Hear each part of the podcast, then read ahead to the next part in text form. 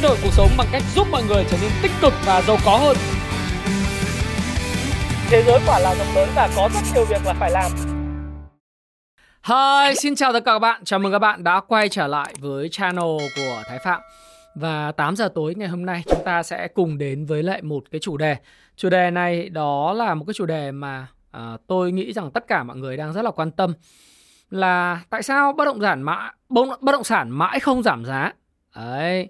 Và có các chuyên gia nói rằng là có ba cái lý do tế nhị.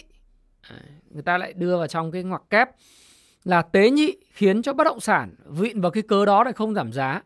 Và cái rủi ro của cái bất động sản khi mà sập và sụp đổ nó chi tiết và cụ thể như thế nào và những rủi ro thì chúng ta cần phải làm gì và một vài những cái đề xuất uh, từ cá nhân tôi Thái Phạm.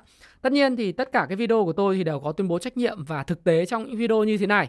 Thì với cái tư cách là một người làm về tài chính à, luôn luôn có những cái góc nhìn để cho các bạn có thể tham khảo đặc biệt là những người đầu tư bất động sản những người đầu tư chứng khoán à, rồi tất cả những à, nói chung rất rất rất nhiều đối tượng là nghe cái kênh của Thái Phạm có thể có thêm cái góc nhìn về vấn đề à, bất động sản và tôi cũng nói rằng đây là vấn đề cá nhân. Ờ, vấn đề đúng sai thì các bạn à, có thể cùng tranh luận với tôi trên tinh thần văn minh. Nhưng à, chúng ta sẽ góp thêm cho nhau cái góc nhìn. Và càng góc nhiều góc nhìn thì sẽ tiến tới gần sự thật hơn. Ờ, và hãy văn minh nhé, bởi vì video này sẽ không, thứ nhất là không bị ràng buộc bởi bất cứ một loại lợi ích nào. Cái thứ hai, video này cũng không có bất cứ một loại ờ, lời khuyên mua bán tài sản tài chính nào các bạn nhé. Hãy tự chịu trách nhiệm cho hành vi của mình và tôi muốn nói ở đây đó là gì? À, bất động sản mãi không giảm giá nhưng mà đầu tiên chúng ta phải định nghĩa bất động sản trong cái video cái khuôn khổ này đã. Đó là những cái bất động sản sơ cấp tức là những bất động sản bán ra từ phía à, người chủ đầu tư là những người phát triển bất động sản. À, thí dụ những chủ bất động sản như Sun Group, à, Beam Group, Novaland, Vinhomes, Nam Long, Hưng Thịnh, vân vân. Đây là cái đối tượng của cái bất động sản mà tôi muốn nói tới là những cái chủ đầu tư và những nhà phát triển bất động sản, uh, real estate developer chứ không là Phú Mỹ Hưng hay là Capital Land vân vân. Thì đấy là những cái mà uh, đối tượng trong cái phạm vi bất động sản này. Tôi sẽ không nói tới những loại bất động sản mà các bạn sẽ tranh luận với tôi là đất nền uh, chuyện sang tay mua bán qua lại giữa nhà đầu tư thứ cấp với nhau. Cái thứ hai tôi cũng không nói về cái câu chuyện là những bất động sản thứ cấp. Nghĩa là có những nhà đầu tư đã mua lại bất động sản sơ cấp từ chính các chủ đầu tư. Sau đó nếu có bán giảm giá uh, chênh lệch lời ăn lỗ chịu thì cái đó uh, chúng ta sẽ không bàn ở đây mà tôi muốn nói với các bạn rằng là bất động sản sơ cấp thì tại sao chưa giảm giá? Và những chủ đầu tư uh, mà chúng ta đang muốn uh, theo dõi là những cái chủ đầu tư lớn thì họ ờ, có niêm yết trên sàn ờ, và chưa niêm yết trên sàn ví dụ như là ờ, tập đoàn Sunshine này, đúng không? là chưa niêm yết trên sàn có rất nhiều bất động sản chưa niêm yết trên sàn và một số bất động sản đã niêm yết trên sàn thì uh, chúng ta sẽ nói và bàn luận cái bất động sản ở đây theo cái nghĩa như vậy theo một số chuyên gia ấy, thì uh, có ba cái lý do uh, được đưa vào trong ngoặc kép gọi là tế nhị khiến cho bất động sản sơ cấp của các chủ đầu tư chưa giảm giá và không giảm giá. Chuyên gia cho rằng là thứ nhất, đa phần các doanh nghiệp bất động sản thì đều có những nhà đầu tư ruột của mình, tức là những người gắn bó với lại chủ đầu tư và họ sẽ là cái người đầu tiên xuống tiền ủng hộ chủ đầu tư ở một số các dự án bất động sản. À, gọi là những nhà đầu tư nước đầu tiên, gọi là giống như là chúng ta uống trà đấy, ví dụ tôi đang uống trà tiếp uh, tiếp các bạn chẳng hạn. Thì ờ, cái nước đầu tiên là chúng ta đổ cái bình nước nóng chế vào cái bình trà sau đó chúng ta uống cái nước đầu tiên. Thì những nhà đầu tư mua những cái sản phẩm của chủ đầu tư từ cái lần đầu tiên à, trước khi cái dự án à, được hình thành tức là hình thành trong tương lai. Nhưng họ là người đầu tiên xuống tiền thì được gọi là nhà đầu tư à, nước đầu. Đấy, nước đầu thì thường là những cái gì ngon ngọt thì dành nhà đầu tư ruột. Và theo chuyên gia thì cái việc mà giảm giá các bất động sản sơ cấp thì sẽ ảnh hưởng tới quyền lợi của những người đã gắn bó trung thành với lại chủ đầu tư, những nhà đầu tư nước đầu. Đấy, ăn nước đầu mà bây giờ bị cái thằng à, tôi xin lỗi nói nó nôm na đấy, bị ông thằng chủ đầu tư người tình của mình à, giảm giá thì nó sẽ khiến cho những cái người mà đi theo uh, những người đại khái là trung thành với chủ đầu tư cảm thấy bị phản bội Đấy. Cái giống như chúng ta mua xe, xe hơi chẳng hạn. Nếu chúng ta mua một cái xe hơi mà hôm nay nó là 2 tỷ, ngày mai tự dưng cái chủ đầu tư giảm giá cái xe của mình uh, discount xuống chỉ còn có tỷ 6 thì chúng ta sẽ cảm thấy chúng ta bị betray, bị phản bội. Thì tương tự như vậy cái lý do mà, mà một vị chuyên gia trên báo đưa ra là ấy uh, có nhà đầu tư ruột thì không muốn giảm giá, uh, bất động sản sơ cấp bị ảnh hưởng nhà đầu tư ruột. Cái thứ hai được gọi là tế nhị, tôi cũng chả thấy nó tế nhị chứ nào nhưng mà nó cứ đặt lên trên báo nó gọi là tế nhị. Này, đó là uh, thứ tài sản đảm bảo là bất động sản 70% giá trị uh, giá trị tài sản đảm bảo nhé giá trị tài sản đảm bảo của các doanh nghiệp là bất động sản. Nên bây giờ mà giảm giá bán thì sẽ ảnh hưởng tới giá trị tài sản đảm bảo của các công ty đó ở ngân hàng. Khi đó thì ngân hàng sẽ yêu cầu các công ty bất động sản à, phát triển bất động sản phải bổ sung tài sản đảm bảo. Mà các công ty này thì không còn tài sản mà bổ sung. Đây là câu chuyện hóc búa. À, nghe thì cái này cũng có vẻ có lý bởi vì ví dụ như như tôi đã nói các bạn à, rất đơn giản thôi. À, trong trường hợp mà trước đây cái bất động sản à, giả sử một chủ đầu tư họ muốn vay, ví dụ nhé thí dụ các bạn nhìn đây, một ờ, chủ đầu tư ờ, đưa một ờ, dự án và cái dự án này theo cái thẩm định định giá của ngân hàng nó là 1.000 tỷ, đúng không? 1.000 tỷ đồng. Thế thì nhà banh cho vay 70% của cái dự án này, tức là cho doanh nghiệp, cho chủ đầu tư đi vay là 700 tỷ nếu như bây giờ cái anh mà chủ đầu tư, anh ấy giảm giá, thì cái giá trị thực được đánh giá lại, giả sử giảm 40 50% giống như yêu cầu của những người dân và những giới quan sát bảo thôi bây giờ ông không bán được thì ông phải giảm giá bán. Thì giả sử như bây giờ căn nhà đang là 10 tỷ, bán còn 5 tỷ hay là 20 tỷ, bán còn 10 tỷ, thì lập tức cái dự, giá trị thật trị thực tế hay là giá trị thị trường ấy được đánh giá lại của cái ờ, dự án đó nó chỉ còn là 500 tỷ đấy thì các bạn thấy rằng là 500 tỷ này nó không đủ đúng không không đủ để đảm bảo cho khoản vay 700 tỷ. Đấy. Như vậy thì là doanh nghiệp đòi hỏi là đấy, cái trong khúc này doanh nghiệp đòi hỏi phải bổ sung khoảng 500 tỷ tài sản đảm bảo giá trị thực tế vào banh. Đấy. Thế thì cái này thì nó không có, nó không có không có thì làm sao? Thì rất khó cho nên là người ta bảo là thôi anh đã định giá như vậy rồi thì anh cứ giữ như vậy cho em. Đấy. Đấy là cái câu chuyện mà theo các chuyên gia là như vậy. Ở cái này thì à, tôi thấy nó cũng có lý nhưng chút xíu tôi sẽ phân tích uh, chuyên sâu hơn về vấn đề này. Nó không đơn giản câu chuyện là bổ sung tài sản đảm bảo nó là câu chuyện mất an toàn về hệ thống tín dụng và mất an toàn về à, hệ thống ngân hàng trong trường hợp mà nếu bất động sản đóng băng và giảm giá sâu. Lý do thứ ba à, mà chủ đầu tư à, cái này theo chuyên gia nói rằng là tế nhị tôi chả thấy tế nhị gì tính pháp lý. Nhiều dự án có vấn đề pháp lý. Pháp lý chẳng hạn như là không có bảo lãnh thư của ngân hàng cho việc mở bán ký hợp đồng mua bán hay là mãi mãi vẫn chưa có cái cái cái ờ, sổ hồng của dự án hay sổ đỏ của dự án vân vân khi xây dựng? Thì nếu có giảm giá thì công ty ờ, bất động sản cũng không bán được. Thực ra cái vấn đề này là vấn đề nhức nhối. Đấy cái vấn đề về những nhức nhối. Nhưng mà à, tôi thì đầu tiên phải nói rằng ba lý do này các chuyên gia đưa ra thì tôi thấy là nó cũng có lý. Nhưng mà thoạt nghe vậy thôi. Nhưng mà nếu như chúng ta phân tích từng cái điểm một điểm đầu tiên ấy, thì nếu mà chủ đầu tư Ờ, cứ giữ giá thì thực sự là sẽ uh, giết chết những nhà đầu tư ruột gọi là những nhà đầu tư ép uh, từ đầu đấy. ăn cái nước ăn nước đầu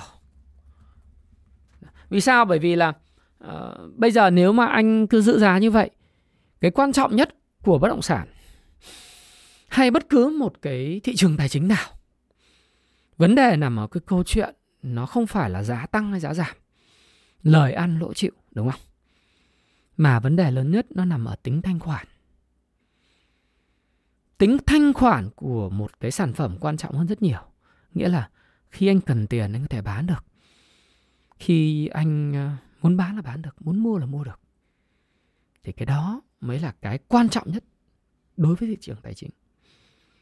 Bạn có thể mua một cái loại tài sản tài chính có giá trị rất lớn, nhưng khi bạn cần tiền bạn không bán được hoặc mất thời gian rất lâu để thu hồi được được cái tiền mặt của mình thì đó không phải là một khoản đầu tư tốt. Tôi nói thí dụ như là nếu mà trên sàn chứng khoán thì bạn mua một cổ phiếu đang được có trở thành hiện tượng là Vinagame với giá một triệu đồng một cổ phiếu. Nhưng mà bạn mua được thì dễ, nhưng lúc bán ra không bán được. Vậy thì cái đó là cái mà dở nhất của cái người đầu tư tài chính.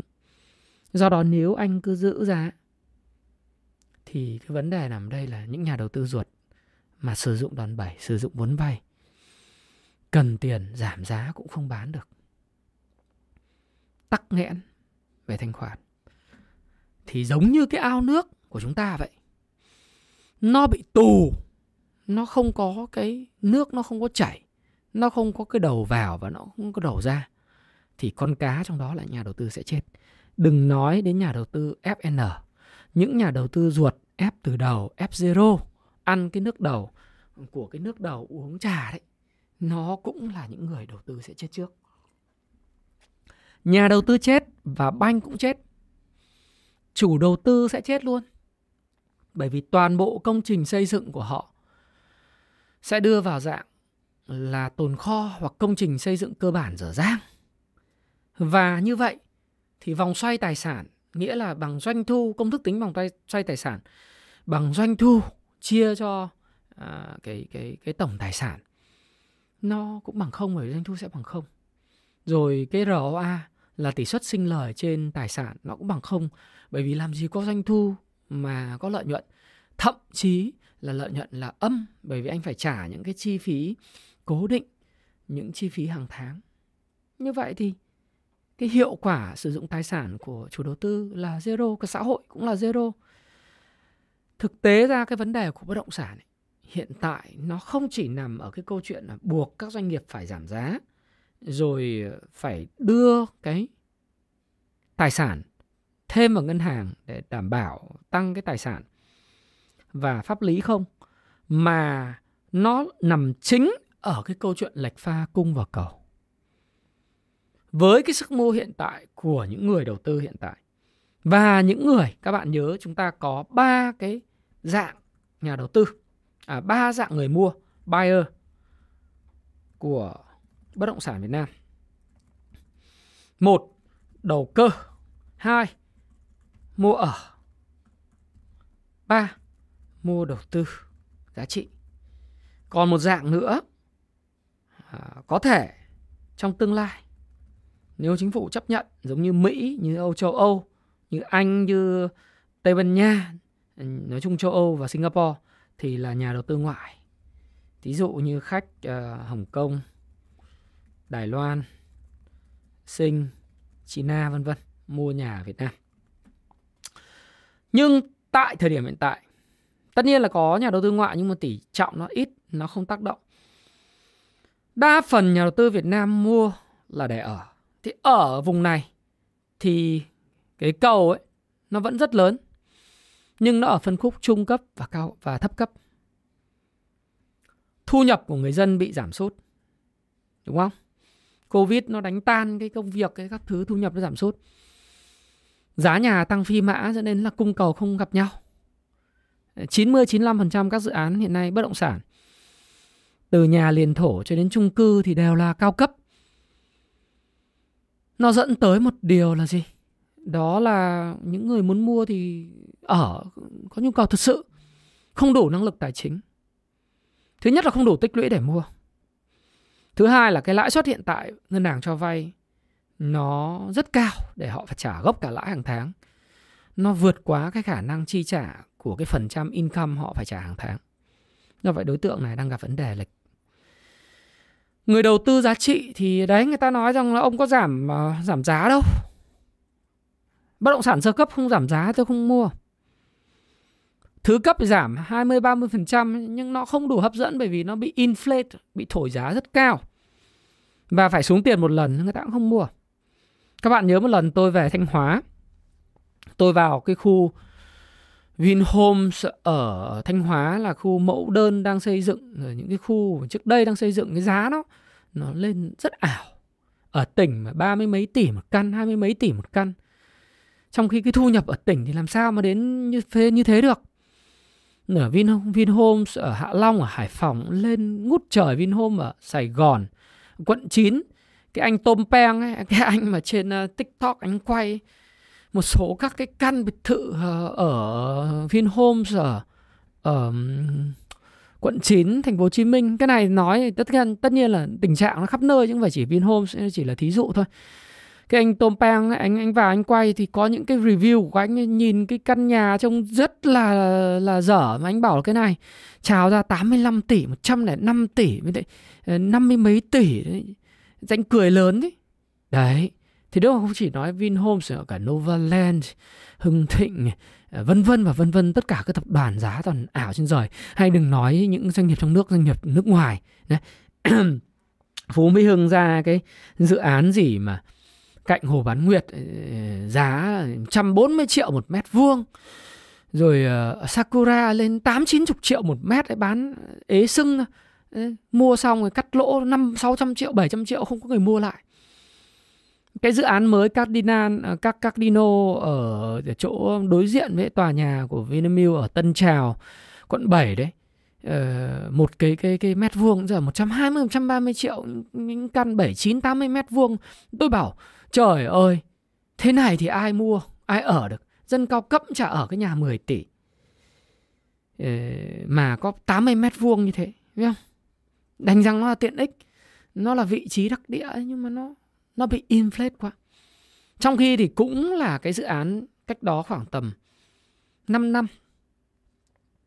Cái dự án của cũng là của Phú Mỹ Hưng thôi.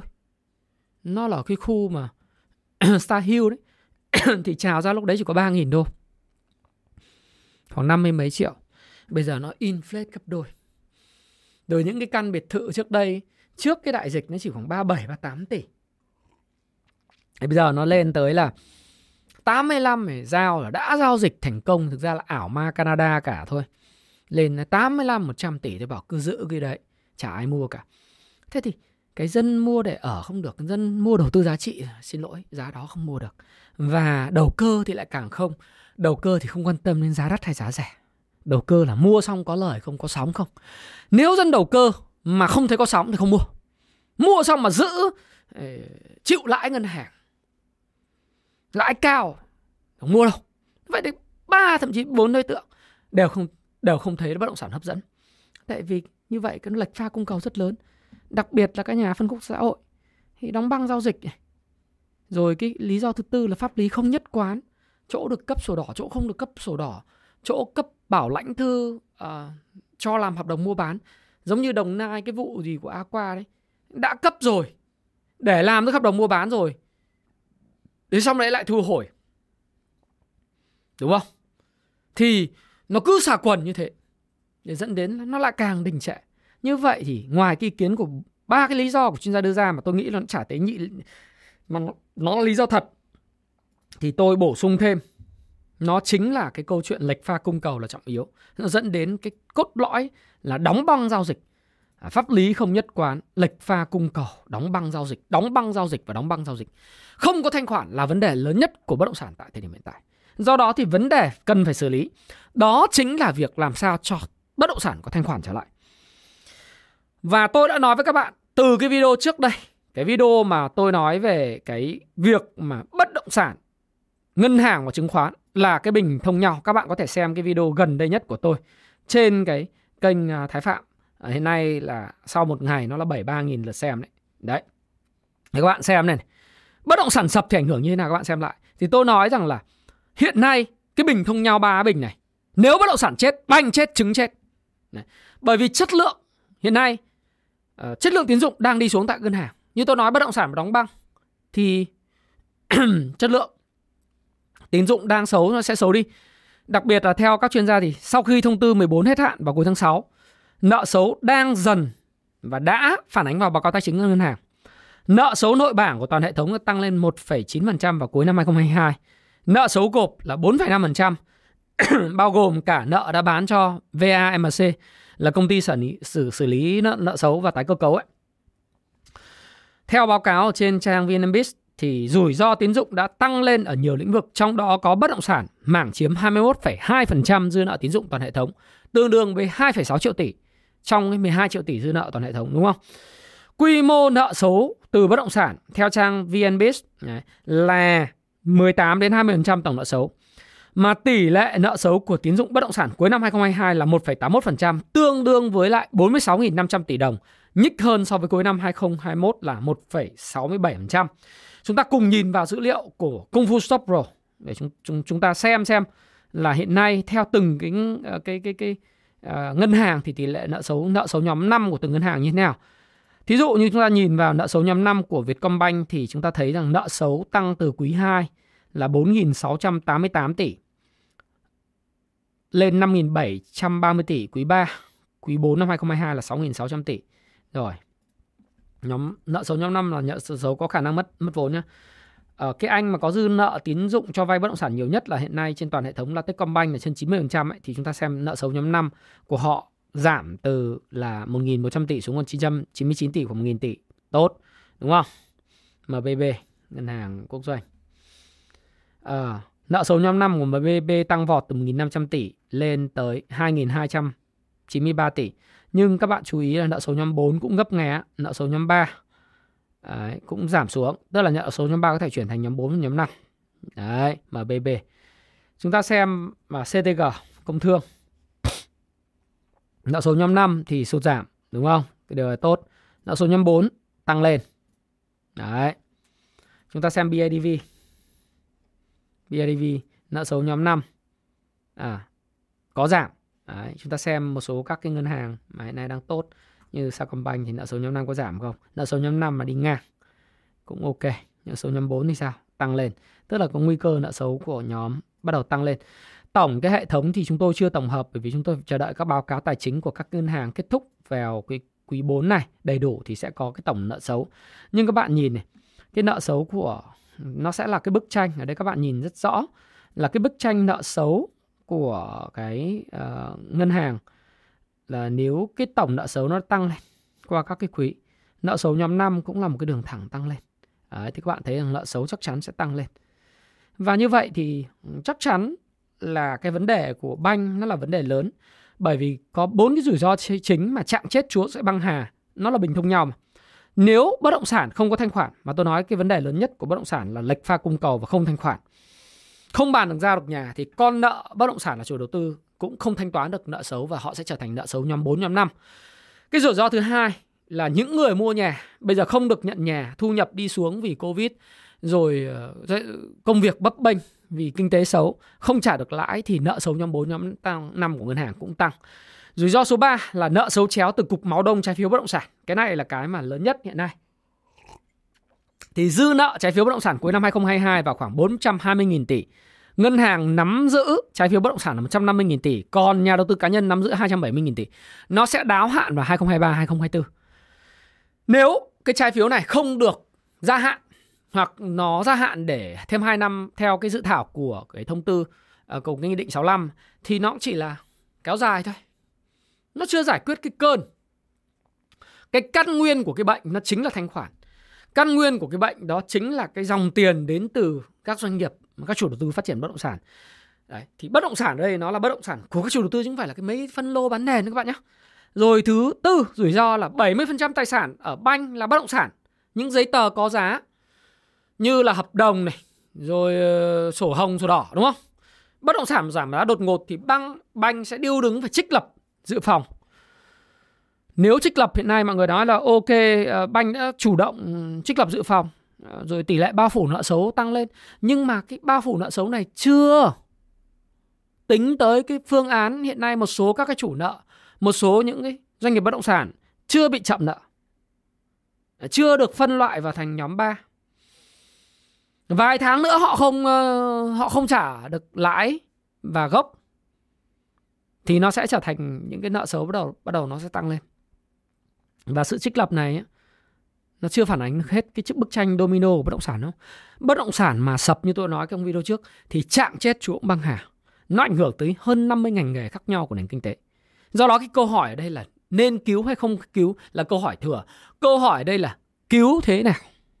Cứu ai? Đúng không? Nó bình thông nhau này. Bất động sản mà toi thì cái anh banh mà cầm 70% tài sản đảm bảo. Như tôi nói là cái dụ này, thí dụ này chỉ một cái dự án thôi. Trước đây anh cầm cái tài sản đảm bảo trị giá 1.000 tỷ.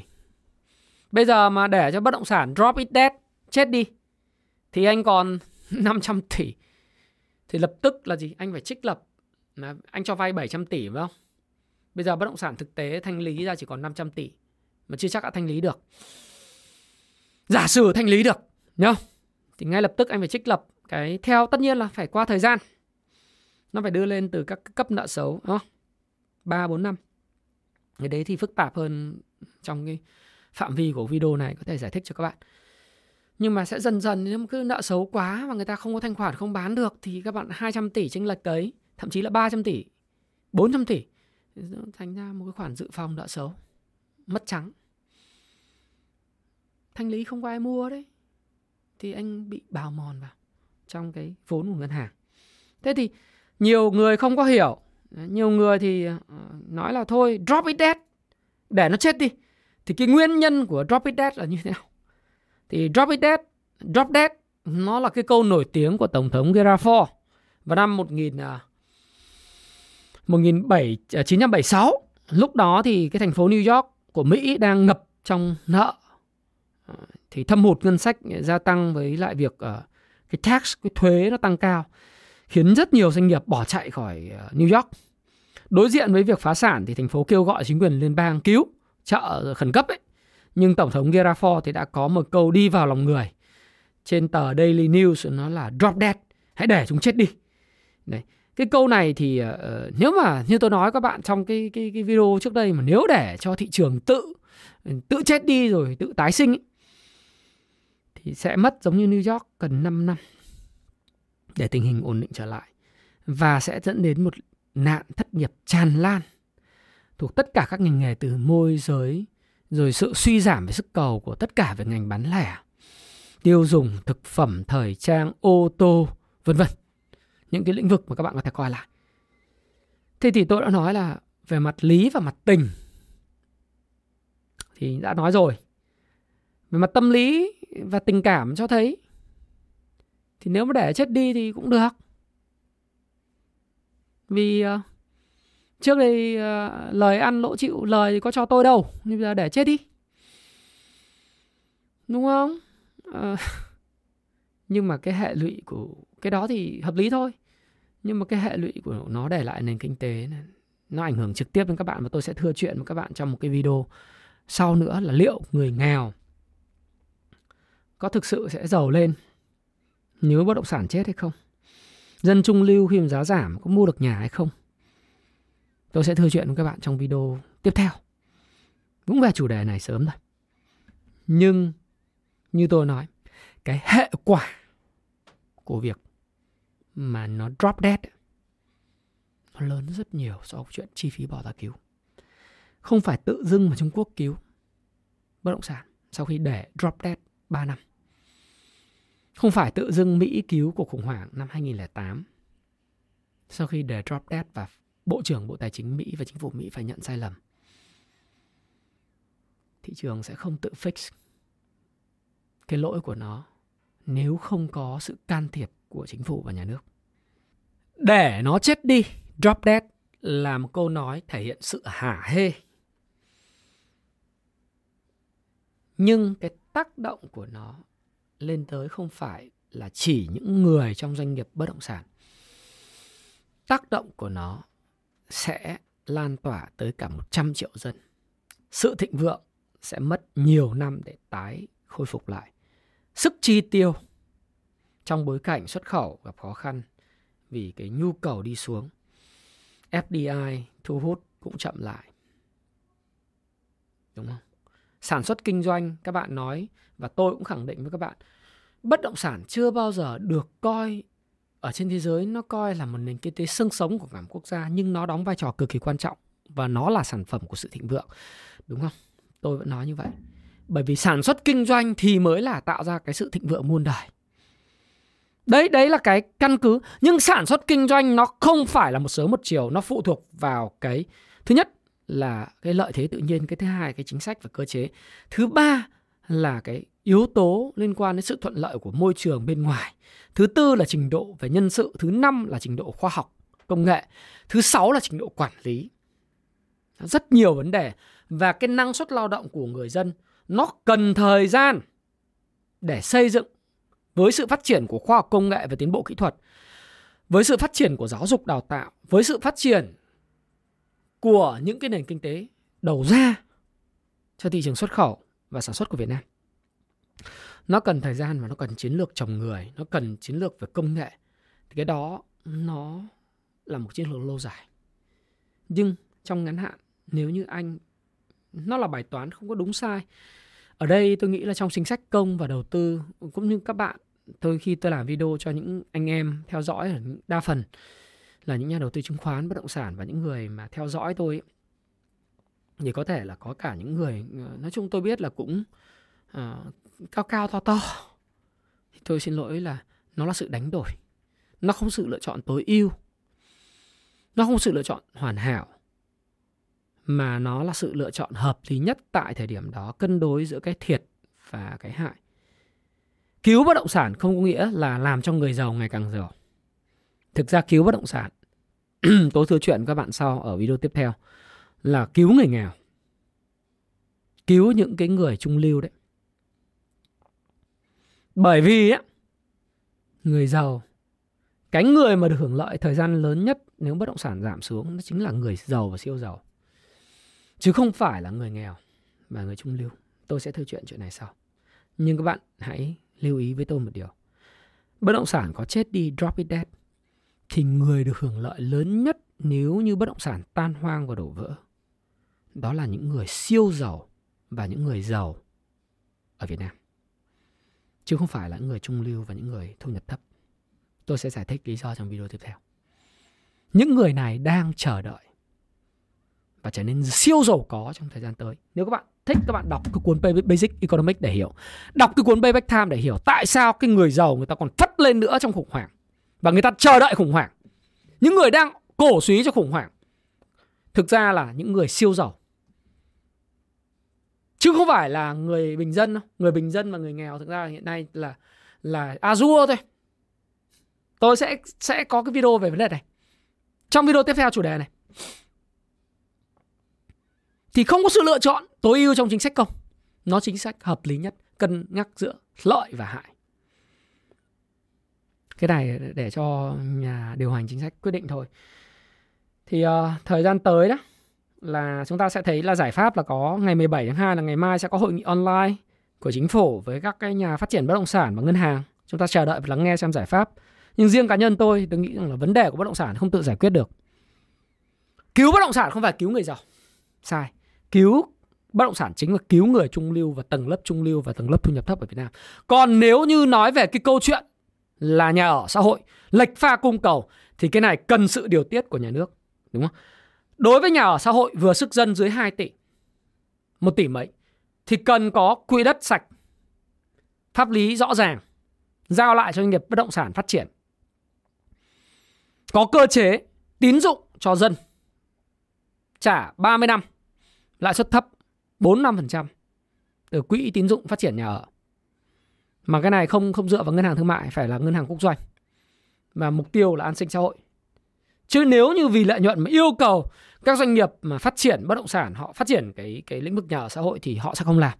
Trừ một số các doanh nghiệp bất động sản như là Nam Long họ đã có ưu thế làm e-home nhưng e-home bây giờ không còn là nhà thu nhập thấp nữa rồi.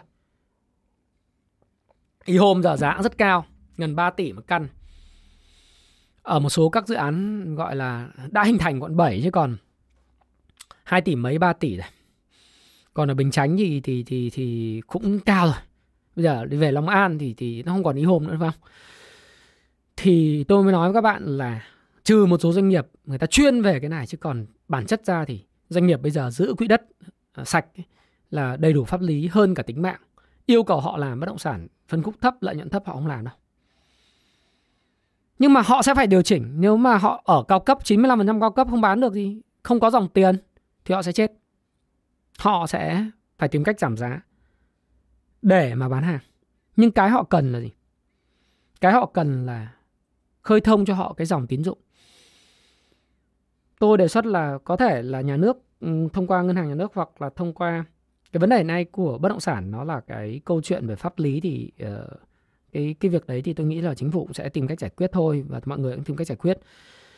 Uh, cái chính là làm sao khơi thông được cái thanh khoản và đặc biệt là những vấn đề về uh, dòng tiền từ trái phiếu rồi những cái việc mà hiện nay các doanh nghiệp đang bị dừng thi công thì uh, các doanh nghiệp mà đầu tư giàn trải thì có thể chính phủ sẽ vào cuộc mua lại cái trái phiếu của các doanh nghiệp mà có tài sản tốt thông qua các ngân hàng thương mại hoặc thông qua SCAC chẳng hạn uh, giữ cái tài sản của họ ở giá thấp cấp dòng tiền cho họ để hoàn tất các dự án giám sát họ chặt chẽ giống như giám sát các cái uh, doanh nghiệp không đồng hay là giám sát giống như là như các ngân hàng không đồng ấy.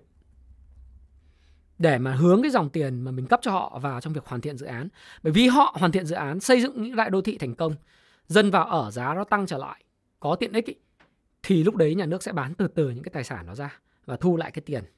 Giống như cách hiện nay SCSC đang làm với HVN hàng không Việt Nam hay trước đây VAMC đã làm với nợ xấu bất động sản của các ngân hàng thương mại là những giấy tờ có giá. Chúng ta thấy sự thành công của Sacombank. Ngân hàng không đồng khác của OCB đúng không? Đông Á, vân vân. Thì cái cục máu đông đấy chưa dã, nhưng mà đặc biệt Sacombank chúng ta đã thấy là có cái tín hiệu thành công này năm nay năm sau dần dần Sacombank sẽ tốt hơn. Thế thì khi mà những cái cái doanh nghiệp mà tất nhiên những doanh nghiệp Ponzi lừa đảo trái phiếu thì phải xử lý thì giống như cái đấy các bạn đọc báo các bạn thấy. Họ không có tài sản đảm bảo hoặc tài sản không chất lượng hoặc là phát hành nhằm mục đích lừa đảo thì những cái đó là phải xử. Nhưng vấn đề ở đây là những doanh nghiệp có tài sản thực sự có năng lực có thương hiệu thì mình phải uh, vẫn phải có cơ chế để đảm bảo. Thứ nhất doanh nghiệp phải tiếp tục biến cái hàng tồn kho trở thành cái tài sản. Có thể bàn giao cho khách hàng thu dòng tiền về cái thứ hai á, tức là khách hàng người ta sẽ không nộp tiền nếu như mà doanh nghiệp gặp vấn đề về pháp lý và họ không biết họ nộp tiền doanh nghiệp có hoàn hoàn thiện dự án hay không, họ có được về ở hay không. Chứ tôi không tin rằng là họ, khách hàng không nộp tiền. Đấy, họ sẵn sàng chịu phạt để nộp chậm, nhưng họ sẽ không nộp nếu thấy doanh nghiệp gặp vấn đề và chưa giải quyết được các cái vấn đề về dòng tiền và xây dựng. Chính phủ hỗ trợ thông qua các cơ chế như thế thì những doanh nghiệp này sẽ khơi thông được cái dòng máu.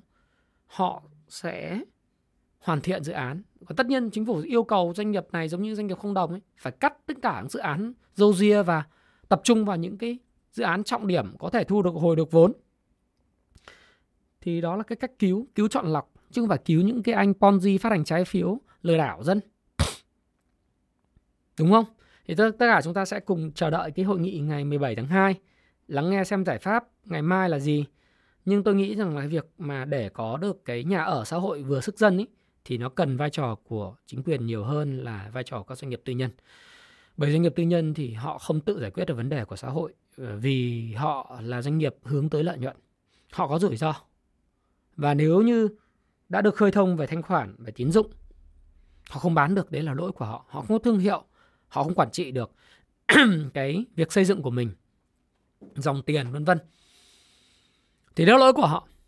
Nhưng mình phải thông thông cho họ cái đường huyết mạch về tiền, về lưu lưu chuyển bởi vì tôi vẫn nói là nếu chúng ta lựa chọn phương áp, phương án drop dead thì 5 năm nữa, tôi nghĩ là Mỹ nó là nền kinh tế siêu nhiên về cơ chế vận hành này. Thị trường 100% không có định hướng gì hết đấy. Đúng không?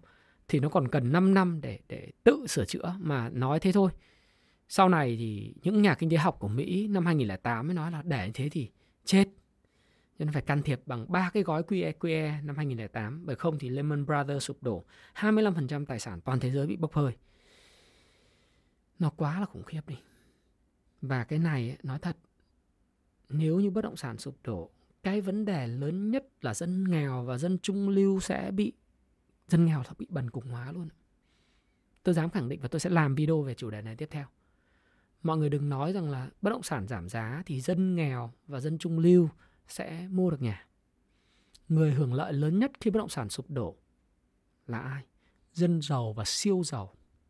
Cây giới mà siêu siêu giàu sẽ ngày càng giàu còn người nghèo không được hưởng lợi từ việc này thậm chí là còn bất lợi do đó tôi vẫn tin rằng câu hỏi là không phải giải cứu không phải là, là giải cứu hay không mà giải cứu chọn lọc giải cứu như thế nào còn tất cả những cái cớ của việc là bất động sản không được giảm giá thì nó phải đánh bật những cái yếu tố đấy ra. Và như tôi nói, giải cứu ở đây không phải là làm cho những anh giàu đấy tiếp tục phè phỡn và tiếp tục du thuyền hạng sang, tiếp tục là máy bay tư nhân, tiếp tục phát hành trái phiếu vô độ, tiếp tục đi thu thu gom các dự án lung tung và đa dạng hóa. Mà bây giờ anh phải giám sát chặt chẽ, anh phải tập trung, anh làm cái gì ra cái đó. Và anh bàn giao được cho khách hàng. Tránh những khiếu kiện và anh phải xây dựng được những cộng đồng văn minh thay đổi cái bộ mặt của đô thị. Và anh hướng được cái dòng tiền và anh làm đúng cái việc anh cần làm. Thì tôi tin rằng là gì? Cái nền tài chính của chúng ta, phần lớn dựa vào bất động sản nó sẽ nó sẽ khỏe khoắn. Và như vậy thì toàn dân được hưởng lợi cái này. Cái này là cá, ý kiến cá nhân tôi và tôi nghĩ rằng tôi có một niềm tin chắc chắn rằng điều này đúng. Video tiếp theo tôi sẽ phân tích cho các bạn tại sao người nghèo và người trung lưu không bao giờ được hưởng. Thậm chí còn có thiệt khi mà bất động sản bị vỡ còn bạn bạn nghĩ sao về vấn đề uh, mà tôi trình bày ở đây và chia sẻ với bạn trong video ngày hôm nay? Hãy comment cho tôi biết ở phía dưới. Tôi biết là sẽ có rất nhiều sự tranh luận trái chiều. Có người ủng hộ có người sẽ phản đối. Nhưng làm ơn giới hạn. Thứ nhất bất động sản ở đây là bất động sản sơ cấp không phải là phân lô bán nền. Tôi cực liệt phản đối việc mua bán phân lô bán nền đầu cơ thổi giá.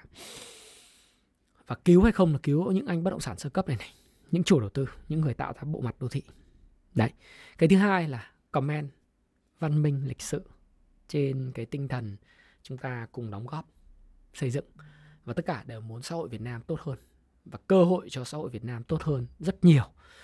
Nếu như trong cái bài học lần này những doanh nghiệp bất động sản và hệ thống tài chính à, có một lần bị virus tấn công thì sẽ sẽ sẽ có cái cơ chế phòng à, sửa chữa fix lỗi và sau đó thì sẽ có chế cơ chế phòng vệ tốt hơn rất nhiều để cho Việt Nam mình tiếp tục phát triển mạnh mẽ và đừng nói với tôi một điều là các bạn muốn nó sập bởi vì các bạn hãy nhìn những bất động sản của Hồng Kông, Seoul, Tokyo, Hàn Quốc, à, của của Singapore hay bất cứ những quốc gia nào như, nào như là Thái Lan, Bangkok, eh, Jakarta vân vân, rồi cả Mỹ, châu Âu, bất động sản trong dài hạn luôn luôn đi lên, luôn luôn là đi lên. Nếu bạn không tin, bạn hãy search những từ khóa Google năm 2012 hãy để bất động sản chết đi hãy uh, để cho dân nghèo mua được nhà túm lại dân nghèo không mua được nhà. Ok. Hãy comment phía dưới hãy cho tôi biết suy nghĩ của bạn về vấn đề này. Và thái phạm cảm ơn bạn. Hẹn gặp lại và hỗ trợ các bạn trong video tiếp theo. Tại sao dân nghèo và trung lưu lại bị ảnh hưởng nếu bất động sản sập thậm chí ảnh hưởng rất lớn? Xin chào và xin hẹn gặp lại các bạn trong video tiếp theo. Cảm ơn các bạn rất nhiều.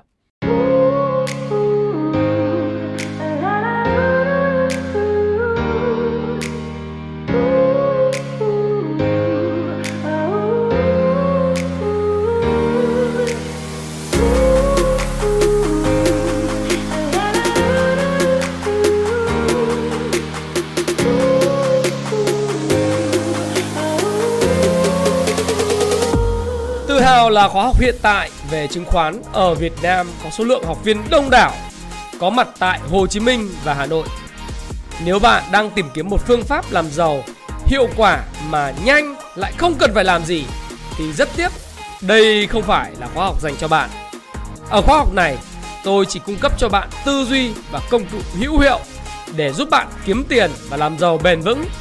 Ở đây là nơi bạn được nghe những kiến thức thật nhất, thực chiến nhất từ những trải nghiệm rất thật của tôi, Thái Phạm, với hơn 15 năm kinh nghiệm lăn lộn từ thị trường và đã từng trải qua rất nhiều thất bại. Và tại khóa học này, tôi đã giúp hơn 1.000 học viên kiếm tiền hiệu quả. Tôi xin giới thiệu với bạn khóa học Cung Phu Chứng Khoán. Khoa học sẽ giúp bạn thay đổi tư duy, nhận thức đúng đắn về đầu tư, về kinh doanh cổ phiếu. Bạn hiểu về cả phân tích cơ bản, phân tích kỹ thuật và cách kết hợp cả hai trình chinh phục lượng kiến thức khổng lồ có thể nói là trong một thập kỷ 15 năm hoặc là một thập kỷ, để bạn có thể tự tin hơn trên thị trường chứng khoán và thành công thuộc về nhóm 5% những người kiếm được tiền trên thị trường chứng khoán.